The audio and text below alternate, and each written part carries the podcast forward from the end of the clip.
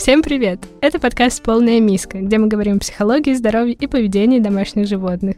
Меня зовут Анна Журавлева. Сегодня мы поговорим с Анастасией Сидоровой, ветеринарным диетологом, о том, как правильно кормить вашего питомца, а также обсудим соблюдение специальных диет и выбор правильного корма. Здравствуйте! Здравствуйте! Первый вопрос будет э, более общим, чтобы лучше понять, чем вообще занимается ветеринарный диетолог.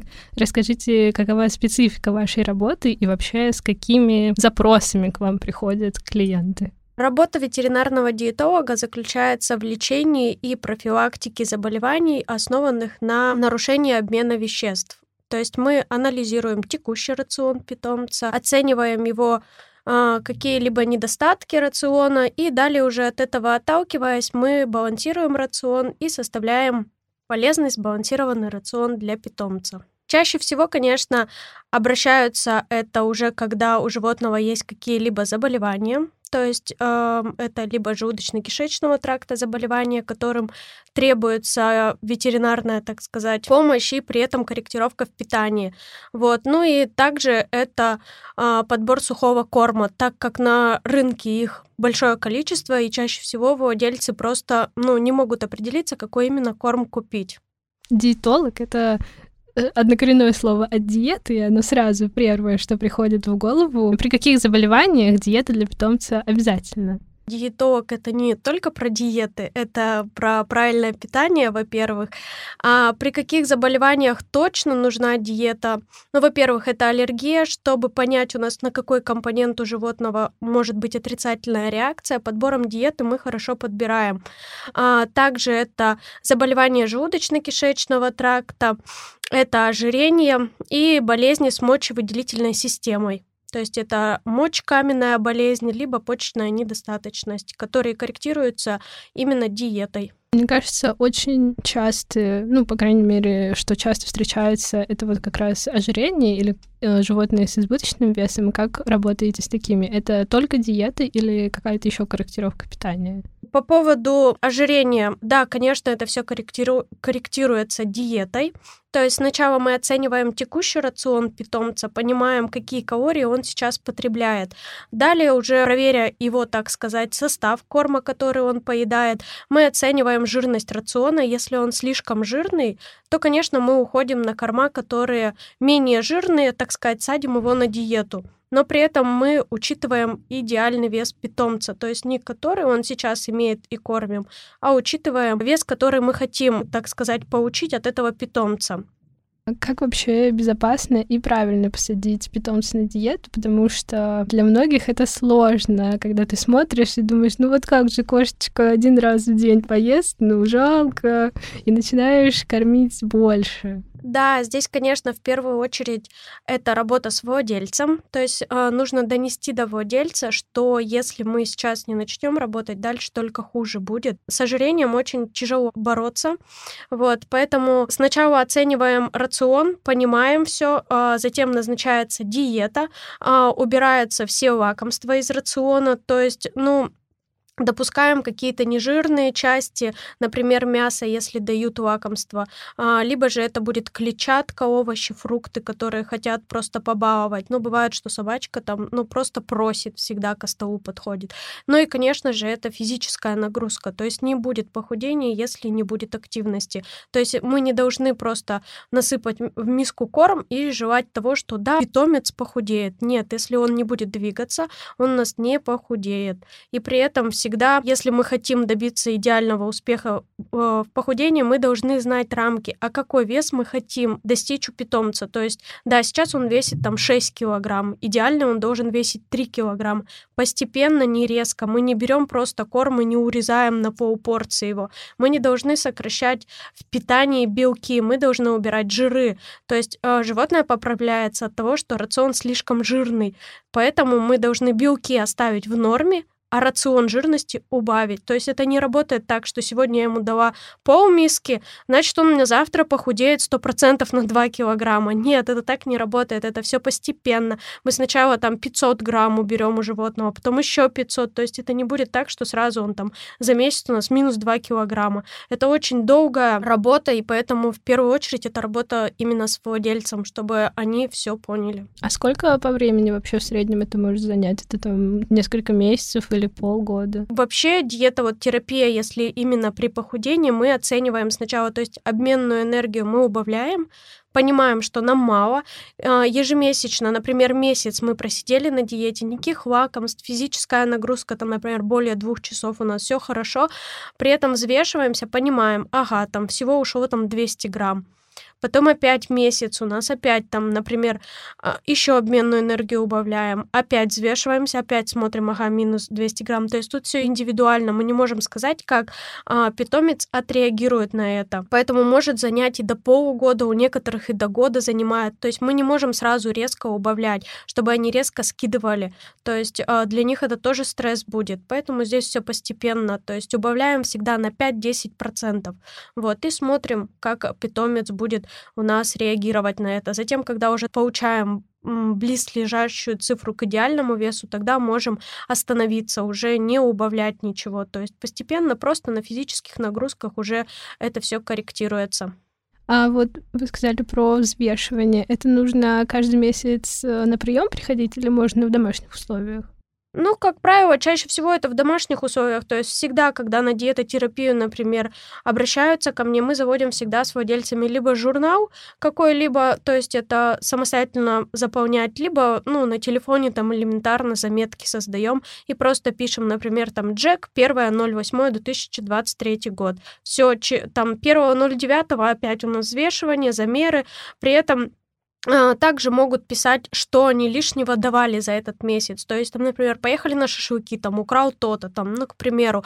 То есть, и постоянно этот дневник, они сами видят результат, владелец, и, то есть, и мы с ними уже корректируем в зависимости от того, а, какие параметры мы имеем. То есть, это намного удобнее. Наверное, самый главный вопрос, с которым сталкивается каждый хозяин питомца, что правильнее, что полезнее, натуральные корма или промышленные? Да, по поводу правильного питания промышленный или натуральный, здесь, конечно, очень спорный такой вопрос и, так сказать, индивидуально все. То есть, если рацион составленный с диетологом, и он э, весь сбалансированный по всем минерально-витаминным добавкам, то, конечно, да, натуральный рацион, он хороший. Вот. Но если это просто какая-нибудь каша, просто углеводы там и мясо, то здесь я соглашусь, что лучше кормить производственным кормом. То есть производитель все равно производит корма по ГОСТу, выпускает, то есть э, какие-либо добавки он все равно туда ложит. Это витамины, минералы, да, он может на упаковке их не расписать, но они там хотя бы есть. И если вы покупаете корм, а на нем написано полнорационный, сбалансированный, то, я думаю, в этом случае будет правильнее кормить им, ежели просто самостоятельно дома подобрать какой-то а, натуральный рацион, непонятно из чего. Мне эксперты, которые приходят на подкаст, часто говорят о том, что сейчас считается наиболее полезным это когда вы сочетаете и кормом кормите, и можете давать какую-то натуральную пищу. Смешанный рацион, да, это, конечно, хорошо, но когда ты учитываешь этот рацион, то есть мы как диетологи работаем, тяжело с таким рационом работать. То есть когда мы просто сухой корм, да, мы понимаем все, мы видим все. Если это натуральный рацион, мы также, у нас все продукты, они вот как белый лист, мы знаем, что такое куриное мясо, мы знаем, что такое гречка, какие питательные вещества она содержит. Что касаемо сухого корма и плюс там натуральный, да, рацион, чаще всего это как кормят сушкой и плюс к нему мясо. Потому что углеводы, ну, по сути, они есть в корме. Это тот же хлеб, поэтому здесь углеводы нам не нужны в таком корме. Вот, поэтому такой рацион тяжело оценить, когда, например, берут корм, а, но производитель при этом не описывает состав очень понятный. То есть он на такой степени скудный, и когда ты хочешь его оценить, ты не видишь все, какие минералы в этом корме, какие витамины, и при этом ты еще туда мясо добавляешь, и у тебя как-то все не сбалансировано, все некрасиво, и ты думаешь, вроде бы надо добавить витамины, надо минералы, а потом думаешь, а вдруг они в корме есть, а я сейчас добавлю, и это будет переизбыток. То есть это очень сложно. В таком случае я говорю, если вы хотите кормить, то, во-первых, это долго все подбор идет э, нужного корма, чтобы он действительно как-то сочетался с мясом. Если же владельцы просто самостоятельно хотят кормить, то есть просто подкармливать мясом, там, например, суп варю, еще там что-то хочу вот дать, тогда я просто говорю, используйте это как лакомство. То есть пускай у вас рацион будет сухой, а лакомство будет в виде мяса. То есть, ну, 10-15% это не страшно. У нас не будет переизбытка энергии, не будет переизбытка э, минералов и витаминов, потому что мы не перекармливаем. В таком случае, я говорю, лучше так кормить. Должен ли меняться рацион питания в зависимости от э, разного этапа там, взросления, например, рост э, или пожилой возраст у животного? И если да, то как? Конечно, должен. То есть э, не зря же производитель, выпуская корма, да, он постоянно разграничивает разные периоды жизни на разные корма, так сказать. Конечно, разница есть. Э, то есть это либо щенок, либо у нас взрослая собака. Соответственно, и потребности разные. Щенок, либо котенок, он у нас э, в фазе роста, он хочет расти, ему питательных веществ нужно больше для его развития. Что касаемо взрослой собаки, да, которая уже э, пожилая, то, конечно, питательные вещества ей не так важны, и они уже, конечно, в корме в меньших количествах содержатся. Точно так же и с другими периодами, при беременности, при лактации. Тоже совершенно а, разные питательные вещества нужны. Есть ли какие-то отличительные особенности в питании кошек и собак? Если да, то какие? Конечно, есть. Это же разные виды животных. Да, а, логично. Что касаемо кошек и собак, то, конечно, они по питанию отличаются и в целом по своему поведению. То есть э, кошки это стопроцентные хищники. Они не научились переваривать углеводы. Не каждая кошка будет есть гречку либо рис в таком количестве, в котором будет есть собака их. То есть собака это, ну, облигатные животные, они уже, ну, научились переваривать углеводы, да и вообще можно сказать научились научились переваривать все, что мы им даем. Вот. А, что касаемо а, кормов их, да, между собой, если сравнивать, у кошек а, корм содержит больше белка, так как они хищники, углеводов содержит меньше. Что касаемо у собак, то у них наоборот корм содержит меньше белка, но больше углеводов, и при этом а, этот корм совершенно не содержит таурина, не содержит арахидоновой кислоты, те вещества, которые нужны для развития кошки. Соответственно, мы не должны кормить там собаку кошачьим кормом, а кошку там собачьим кормом, потому что совершенно разное развитие нужно для этих животных. Угу. То есть, если у вас дома, например, есть кошка и собака, то кормить их из одной кастрюли это плохая идея. Да, совершенно верно. Даже при натуральном рационе мы, если будем составлять там для собаки, да, мы можем для нее углеводов положить больше. Если я такой рацион дам кошке, кошка посмотрит на меня и скажет, ну нет. Я это не буду Да, да, да. А какие продукты категорически нельзя употреблять кошкам и какие собакам? По поводу запрещенных продуктов, то есть их можно разделить на три, так сказать, группы. Это категорически запрещенные продукты, вредные продукты, которые можно давать, но с осторожностью. Запрещенные продукты, к ним относятся всем известные, это какао-бобы, то есть шоколад, какао, хмель, э, лук, э, чеснок, авокадо, то есть это которые категорически запрещено давать. Вредные продукты это соленые, слишком копченые продукты, слишком с приправой. И продукты, которые можно давать, но с осторожностью, то есть к ним относится это печень какая-либо, то есть какого-то другого животного, говяжье либо куриное. Ну и также рыбий жир относится, потому что по своей жирности он слишком жирный. Что касаемо, какие продукты можно собакам, а какие кошкам при этом нельзя, да, тут э, есть исследования по поводу жевательной резинки, что для собак она токсична, но исследований по кошкам не было. Не каждая кошка будет жвачку жевать, да, так можно сказать. Что касаемо кошек, для них пропиленгликоль является токсичным, то есть это вещество, которое содержится в косметических средствах, но якобы пишут, что для собак этот компонент не токсичный. Но тут как бы такое себе спорное, конечно, мнение. Следующий вопрос — это даже не столько вопрос, а распространенная ситуация, которая может произойти. Например, кошка съела там мышь или змею или ящерицу во время уличной охоты. Насколько это вредно для животного? Начнем с того, что если ваше животное, оно обработано от всех паразитов, эктопаразитов, при этом вы постоянно ставите ей ежегодные прививки от вирусных заболеваний и плюс бешенства. И если вдруг такое произошло, то в принципе это не страшно. Ну, конечно, если ваше животное не обрабатывается от паразитов, и при этом вы его не вакцинируете, то а, здесь а, могут быть последствия. То есть мы знаем, что все вот эти грызуны и так далее, они переносчики у нас паразитарных заболеваний, некоторых также могут быть и вирусные этиологии заболеваний. То есть а, здесь, конечно, если ваше животное может такое сделать, она имеет выход на улиц, она гуляет, тогда лучше обрабатывать ее и вакцинировать. А, в принципе, этого будет достаточно. А требуется ли питомцам э, дополнительный прием витаминов или каких-то пищевых добавок? Здесь зависимо от рациона, каким рационом питается животное. Если у нас натуральный рацион используется, конечно, а, мы какую бы пищу не давали, какие бы компоненты туда не ложили, рацион не будет 100% сбалансированный. И поэтому мы туда добавляем какие-либо витаминно-минеральные добавки, чтобы он был по всем компонентам у нас сбалансированный. Если у нас э, питомец содержится на производственном корме, то есть сухой корм, либо сухой плюс влажный смешанный, витамины, то а, в этом случае не рекомендуется давать дополнительные витамины либо минералы, потому что, еще раз повторяю, что производитель на упаковке не всегда расписывает состав. Мы не можем 100% говорить, какого витамина не хватает, какого минерала не хватает. Он там может быть в корме, он просто не написал его. То есть а, в этом случае, чтобы у нас переизбытка не было каких-либо витаминов либо минералов, лучше ничего не давать.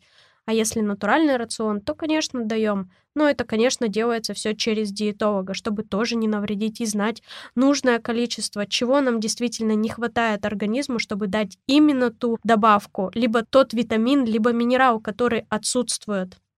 Это в форме каких-то таблеток обычно? Чаще всего, если при составлении натурального рациона, мы знаем, что натуральный рацион, он очень беден кальцием ну и также фосфором, если там мясо мало содержится, да. А это основные макроэлементы, которые нужны для развития. То есть это может быть и э, в виде таблеток, да, э, либо э, может быть в форме порошка какого-либо. Если касается там других, например, минералов каких-то, либо витаминов, то здесь может быть просто какая-то мультивитаминная добавка. То есть если натуральный рацион составляет диетолог, он никогда не назначит, там, не знаю, целую гору таблеток, знаете, там утром встать, там одну таблетку, через 30 минут вторую, потом еще третью. То есть такого нету. Все прекрасно понимают, что это животное. И не каждое животное сможет там таблетку съесть. То есть иногда там дегельминтизацию проводят, то есть от гельминтов обрабатывают. Для них это стресс, они не открывают пасть. А если мы их еще и будем будем таблетками пичкать там, это, конечно, тяжело. Всякими способами, то есть это либо порошки, либо суспензии, либо еще там что-то. То есть а, каждый диетолог, он тоже понимает, насколько это серьезно все. Вот, поэтому а, в разной форме употребляется. Я как раз хотела сказать про то, что это очень сложно дать какую-то таблетку там кошке или собаке. Они обычно всеми способами пытаются не съесть то, что ты даешь. Да. Но при этом еще вот, если какие-то витаминно-минеральные добавки вы там самостоятельно даете, никогда не пихайте их там в еду, не прячьте. То есть это до такой степени отвращение от еды у животного э, вызывает. То есть он начинает есть там находит какую-то таблетку, а она начинает э, горчить все вокруг, и потом питомец отказывается от еды, и начинается это то не ест, другое не ест, вообще к миске не подходит. То есть, если мы хотим давать, лучше сразу в пасть, либо с водичкой немного размешайте и залейте, то есть не пихайте в еду. Еще вопрос в догонку про витамины и минералы. Часто говорят про то, что вот можно там траву, например, специальную выращивать, чтобы там кошечка или собачка поела. Насколько это правильный подход? Вообще мы знаем же, что в природе, да, собачки, кошечки едят травку. Просто мы не знаем, зачем они это делают. То есть это столько было исследований, столько статей, всего было написано, но ни в одной нет конкретного, почему они это делают, зачем. Кто-то говорит, да, чистят свой кишечник, кто-то говорит, животик болит, хотят съесть травку. Вот а, рвота случится, им станет легче. То есть, ну, нету вот стопроцентной гипотезы. Тут, да, если э, питомец, как говорится, хорошо ест травку и при этом а, вы ее вырастили, он ее поел, но при этом нет отрицательной реакции стороны желудочно-кишечного тракта, то есть диарея не началась, рвота не началась. Пускай кушает. Это же клетчатка, это же хорошо. Характерна ли пищевая аллергия для определенных пород? Там, например, у сфинксов аллергия вот на такой-то продукт. Бывает такое? Вообще, что такое пищевая аллергия? То есть, во-первых, она не самая распространенная среди аллергий. Мы знаем, что есть блошинный дерматит, да, то есть это у нас аллергия на укус блохи, либо на какого-то другого насекомого, да. Вторая это вот пищевая аллергия идет, и третья это атопическая аллергия, то есть на окружающую среду. Что касаемо пищевой аллергии, она вот так просто, ну, не вылазит. Чаще всего у животных аллергия это на белок, то есть на вид мяса. Вот. Что чтобы эта аллергия развилась, не бывает такое, что вы купили новый корм, открыли этот корм, дали животному, и сразу хоп, аллергия. Нет, такого не может быть. Это должен быть накопительный эффект. Это может быть как а, животное может этот корм есть 5 лет, а потом у нее хоп, аллергия вылезла. Может быть, потому что 5 лет она ела один вид белка. И в ее организме случилась сенсибилизация. То есть просто организм такой, все, хватит, не хочу эту курицу. И все такие, да, аллергия на курицу у всех, все. Корм с курицей не берем, потому что он аллергенный. Да нет, тут дело-то не в курице. Просто потому что все корма идут с курицей, и у животного просто в один момент может случиться отрицательная реакция. Ранее корма, а, когда начали только сухие производить, они были все с курицей. Ну, потому что это самый дешевый вид белка.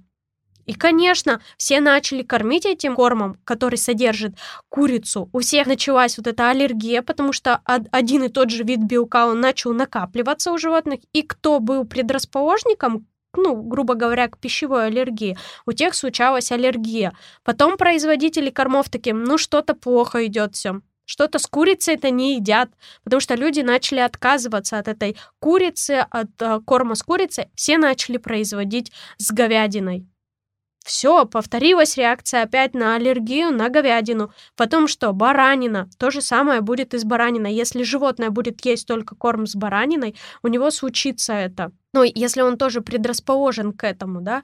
Ну, то есть, если сказать в целом, у каких собак на что аллергия, ну, тут все индивидуально. Могу просто сказать, у каких животных чаще случается там аллергия, да. Это всем известно, это французские бульдоги, у них э, возникают у шарпеев, у лабрадоров, у золотистых ротвиллеров. Ну, то есть, это частые породы животных, у которых действительно возникает аллергическая реакция. Может ли неправильное питание вызвать диабет животного?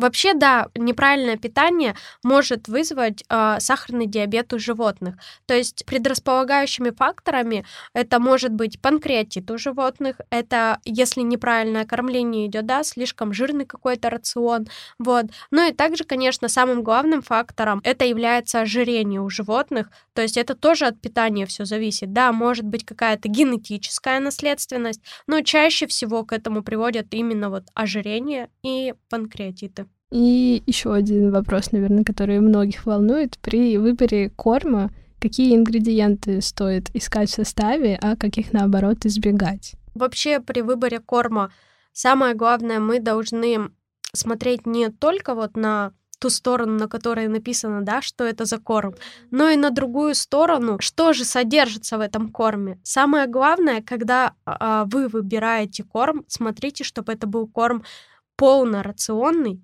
либо сбалансированный, а не просто там дополнительный, например. Вот, вы посмотрели, вы убедились, да, он полнорационный, он сбалансированный, все, можно его, ну, грубо говоря, посмотреть на другую сторону. Вы перевернули упаковочку, смотрите. Смотрите всегда на состав. Состав должен быть понятный для вас. То есть, если производитель на лицевой стороне крупным планом пишет корм, не знаю, там, с говядиной, вы переворачиваете, а в составе на первом месте курица. Ну, есть вопросы, есть вопросы. Либо он крупным планом пишет, там, не знаю, э, из кролика, кролик с, там, не знаю, э, с рисом. Вы переворачиваете, а в составе написано мясо э, животного происхождения.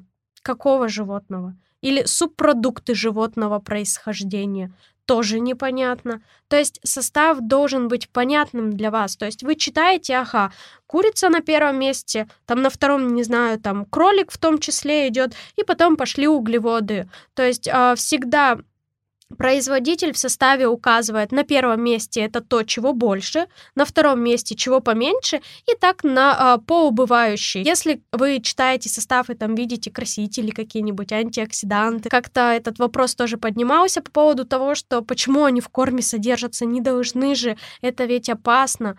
Но если бы они там не содержались, то и корма бы такого не было, который сейчас на рынке. Он бы не хранился годами. Вы бы его купили, и вам надо было его, не знаю, как как там сметану съесть за неделю, ну, грубо говоря, а потом он испортится. Вот именно добавляя антиоксиданты, да, и красители, корм хранится дольше, то есть он поедается лучше. Если там просто, не знаю, высушить мясо без всего, да, и сложить туда, во-первых, оно будет не такое привлекательное, и оно не будет храниться так долго. Вот, поэтому в первую очередь обращайте на балансированность рациона, на его состав обращайте, ну и, конечно, обращайте, для какого вида этот корм, и для какого возраста. Не кормите питомца до года кормом для взрослых. Питомец у вас в фазе роста, он не должен кушать меньше калорий, он должен питаться кормом, предназначенным для него. То есть либо папе, либо китен. Правда ли, что дорогие корма лучше кормов эконом-класса или дешевых кормов? И если да, то чем? Это, к сожалению, вот самый такой распространенный вопрос по поводу вот этих вот холистиков, супер премиум, супер-супер премиум классов. То есть вообще в России такого разделения нету. Нету ни одного закона, нету ничего, кто бы регламентировал вот это вот деление по классам.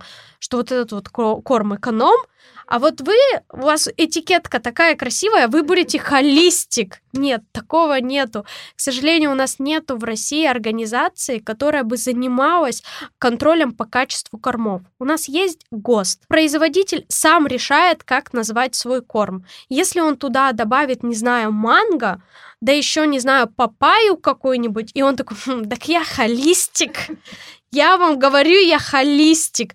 То есть они могут там хоть что написать. Они могут сами себя супер-супер-супер премиум классно назвать.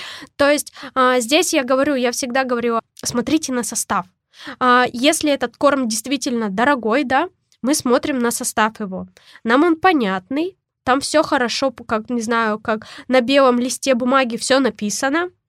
При этом смотрим на протеин, то есть да, протеин будет содержаться э, больше, ежели чем э, в кормах там, ну, ниже сегмента, да, он будет повыше немного. Вот, всегда смотрим на это, опираемся на это. Вот. Ну и, конечно, также можно, как и у нас, да, сравнить. Например, мы в магазин идем там, колбасу купим за 100 рублей, и колбасу купим там, не знаю, за 900 рублей. Но есть ведь разница. Точно так же я говорю, ну не купить хороший корм, чтобы чтобы он был прям, ну вот идеальный по всем компонентам, там, не знаю, за 10 килограмм, за, не знаю, за тысячу рублей. Ну, такого не будет. То есть мы в любом случае, если мы хотим чем-то кормить, там, более там хорошим по составу. Мы смотрим составы, сравниваем. А если нам это действительно нравится, то нам без разницы, это холистик, это супер премиум класса или что? То есть э, здесь мы основываемся на состав и при этом на животное. То есть э, имеет ли она какое-то хронические заболевания, либо у него какое-то заболевание в острой фазе сейчас, либо это у нас просто взрослое животное, либо котенок, либо щенок. То есть мы основываемся на его физиологию и от этого отталкиваемся. Нам самое главное, чтобы параметры в корме соответствовали данному виду а насчет э, мяса и сырых вообще продуктов, обязательно ли кормить своего питомца сырым мясом? И если да, то каким и в каких пропорциях, например, если вы кормите кормом, то обязательно ли добавлять вот это мясо? Я не приверженец, так сказать, сыроедения. То есть сейчас модно это в интернете, везде вот найти как модно, там, не знаю, красивая миска, и питомец из нее там ест. Все мы знаем, да, что а, мясо, которое, например, сырое поедается, во-первых, оно может быть заражено это паразитарными заболеваниями, и также это, ну, вирусными заболеваниями, да, это самое распространенное, это болезнь Ньюкасла, да, бешенство. Я, конечно, не за такого кормления, потому что рано или поздно у животных все равно будет нарушение по желудочно-кишечному тракту. Я как-то не работаю с такими рационами, с именно сырыми. Я всегда за отварное питание, чтобы оно было чистое. Но если вы хотите кормить сырым, то обрабатывайте животного. Это не просто одна обработка в год, там перед вакцинацией пошли вакцину поставили. Нет, это нужны а, постоянные обработки от паразитов. Ну и, конечно, это мясо должно продаваться либо на рынках, либо в каких-то магазинах, где оно прошло ветеринарно-санитарную экспертизу, чтобы это мясо было разрешенным для поедания для человека. То есть не берите мясо, там, не знаю, э, где пишут там для, для животных. То есть это мясо, которое не прошло ветеринарную экспертизу, продают такие наборы там суповые. То есть таким не кормите, там непонятно, что наложено. То есть вы должны, э, если хотите, кормите чистым. А есть ли польза от костей? То есть, как ты даешь не просто куски мяса, а вот именно с костями? Да, кости это хороший источник кальция. Мы все это прекрасно понимаем. Вот. Но, знаете, не каждая собака разгрызет эту кость. Не у каждой собаки она выйдет потому что очень часто там, не знаю, шпицу, Йорку там дадут кость и грызи, а эта кость, извините, больше его, и он бедный там, а что, а как, а что и почему. И чаще возникают капростазы, то есть это просто кость обратно не выходит, она там находится, и это очень страшно. Либо просто трескаются зубы, ломаются зубы от этих костей. Но разве это стоит того? Разве мы не можем получить кальций как компонент в рацион из другого какого-то вещества? Ну, мне кажется, лучше дать эту же таблетку кальция, да, там, грубо говоря, а, чем животное потом резать, если у него капростаз случилось, хирургию проводить, а ежели еще и зубы поломаются, потрескаются, ну и для кого этот риск был? Ради того, чтобы косточку погладать, ну, я как-то не очень приверженец. Если вы даете своему питомцу кости, давайте сырые. Не давайте вареные. От вареные они рыхлые, они могут поранить стенку пищевода. Поэтому, чтобы такого избежать, лучше сырое и смотрите на животное, какому животному какая косточка подходит. Обращайте внимание на свое животное, а эта косточка подойдет ему или а этому животному подойдет эта косточка, то есть размеры тоже учитывайте. А что насчет рыбы и рыбьих костей? Что касаемо речной рыбы, я бы ее вообще не рекомендовала в рацион в виде сырого рациона. Она паразитарными заболеваниями очень богата, эта рыба, поэтому ее лучше не стоит давать. А если давать, то отварную. Можно ли сочетать, например, вот э, вы кормите кормом от э, производителя и иногда даете сырое мясо или там отварную рыбу то это будет э, полезно. Вот как я выше говорила про лакомство, да. Я за лакомства те, которые натуральные. У меня вот тоже животное есть. Я и не покупаю различные вот эти в магазине всякие лакомства. Она у меня также на сухом корме, на влажном корме, но при этом я ее балую вот именно натуральными лакомствами. То есть я ей даю там а, мяско отварное, могу рыбку ей дать, могу сметанку дать, могу огурчик дать. То есть я за натуральные лакомства лакомства. И если у вас э, ваш питомец питается сухим кормом, и он все основные питательные вещества получает из этого корма, тогда я говорю, что мясо, рыбу вы можете давать 10-15% от суточной нормы. Это будет не страшно. То есть э, не нужно будет приема диетолога, не нужно будет пересчета вот этих калорий и так далее, что он будет, э, как говорится, переедать, да, либо будет у нас переизбыток каких-либо витаминов, минералов и так далее. Если вы будете, вот у вас там, ну, как я всегда привожу в пример, вот вы кормите сухим кормом, у вас там 100 грамм в сутки, вы эту суточную там делите на 4 приема, вы хотите там, не знаю, дать ей, ну, пускай отварную курочку, да, а, сколько вы хотите дать. Вот эту вот всю сразу подложку там или еще что-то. Нет. 10-15 грамм вы можете дать. И это будет не страшно. Вы взвешали. Кухонные весы сейчас почти в каждой семье есть. Вы взвешали курочку 10 грамм. И вот эти 10 грамм вы можете не сразу дать питомцу, чтобы он съел, а тянуть вот на целый день. Вот пошли гулять, дали где-то побегали, дали, и это не страшно, это не будет переизбыток вот именно в рационе калорий. То есть, ну, я вот за такое. Возможно ли самостоятельно э, хозяину питомца без помощи ветеринарного диетолога составить сбалансированный рацион для своего питомца? А по поводу самостоятельно, ну, здесь, конечно, будет тяжело.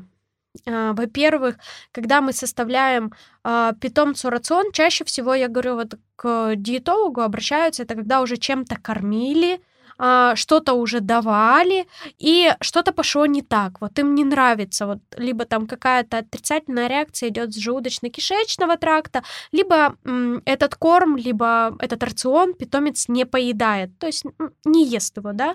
Вот чаще всего приходят такие. Мало кто вот прям вот с нуля обращается, и я не знаю, чем кормить. Вот завтра покупаю, а не знаю, чем кормить. Таких очень мало. То есть м, чаще всего уже купили, уже накормили, и уже вот и имеют проблемы, да, вот именно из-за этого вот и возникают потом проблемы, потому что владелец сам что-то там нахимичил, что-то сам наделал, и как еще приходят и вот э, говорят такие, в деревне ведь жила 20 лет, жила, не знаю, там вот это вот Манька, кормили всем, вот, вот что? А вы мне тут что говорите? Какие витамины? Какие минералы? Ну, и ты такой, ну, Маньке повезло, повезло Маньке, а вот вам не повезло. Мы должны понимать, что время-то оно не стоит на месте, оно идет. Заболевания, они тоже молодеют, тоже так же у животных. То есть, если ранее, да, там был иммунитет крепкий у животных, да, и они имеют выход на улицу, конечно, они у нас более стойкие, чем у нас кошки и собаки, которые 24 на 7 сидят на 19 этаже и никуда не ходят. Некоторые даже улицы не видели ни разу. Ну, о каком иммунитете может идти речь? Что Манька-то жила 20 лет, а вот твоя Манька-то не будет жить э, столько лет, да, грубо говоря.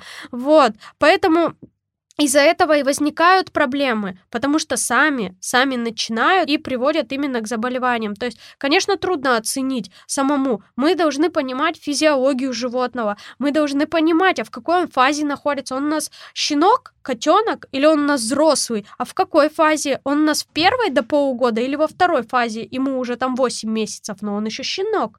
Точно так же там, не знаю, а какой сейчас период? Она беременная, она лактация или это уже пожилая, пожилое животное? И в разный период нам нужно разные, там, БЖУ разное, разные минералы, мы, и мы должны это учитывать, а не так, угу, сегодня мясо я тебе вот дам 100, а завтра вот 50 только осталось, остальное углеводы. О, сегодня морковка есть, сейчас дам тебе чуть морковки. Да это так не работает. И мы не можем там сказать, что на глаз кормите там вот так столько, вот так столько, вот так столько. То есть это все индивидуально. Нету такого, что все йорки питаются одним кормом.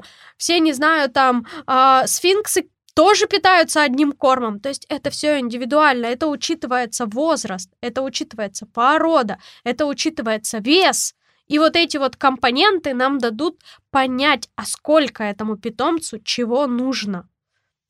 Насчет э, молочных продуктов, можно ли давать котятам или уже взрослым животным или там собакам коровье молоко? Вообще, да, можно. Если у животного нет отрицательной реакции со стороны желудочно-кишечного тракта, то есть рвоты нет, диареи нет на этот продукт, то почему нет? Просто с возрастом, да, снижается возможность переваривать лактозу, да, у животных, вот, поэтому случаются диареи и рвоты, поэтому говорят, не давайте молоко. Да почему можно, если нету реакции? То есть, конечно, это не 3 литра там налили, да, э, немножко можно. Еще, э, возможно, ситуация, которая случится с кошкой, например, если она возьмет, крадет со стола что-то, например, вот запеченную курицу с тарелки. А это блюдо, оно приправлено специями, насколько это вредно для животных, вот такие вот специи, приправы.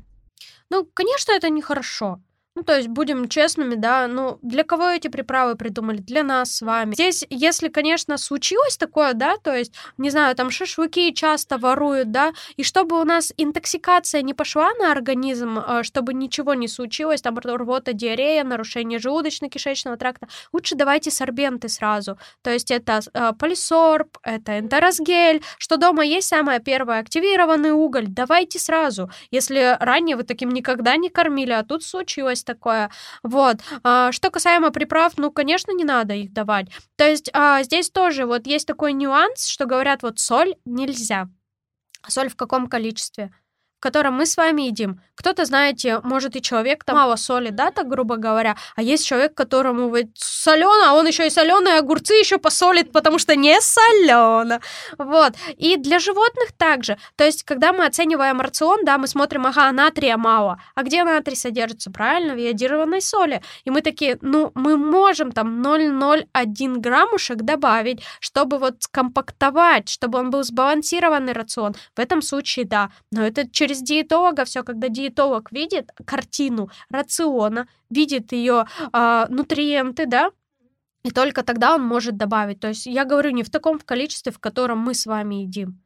Если вы не знаете, чем кормить питомца, и у вас э, случается такое двоякое чувство натуральным либо сухим кормом, обратитесь к узкому специалисту, к ветеринарному диетологу по питанию. Это точно такая же профессия, как и у нас с вами у людей. Мы не пойдем, не знаю, с переломом к терапевту, мы пойдем к хирургу, точно так же и ветеринарии. Все специализации разделены. То есть мы идем за помощью тому, да, врачу, какая у нас проблема, если по питанию, идите к диетологу. Мы обучаемся, повышаем свою квалификацию и уже даем вам правильные советы о кормлении, содержании вашего питомца. Наш выпуск подошел к концу. Надеюсь, наш диалог с Анастасией разрешит ваши вопросы о рационе питания питомца и поможет вам в выборе корма. Спасибо, что были с нами. До новых встреч!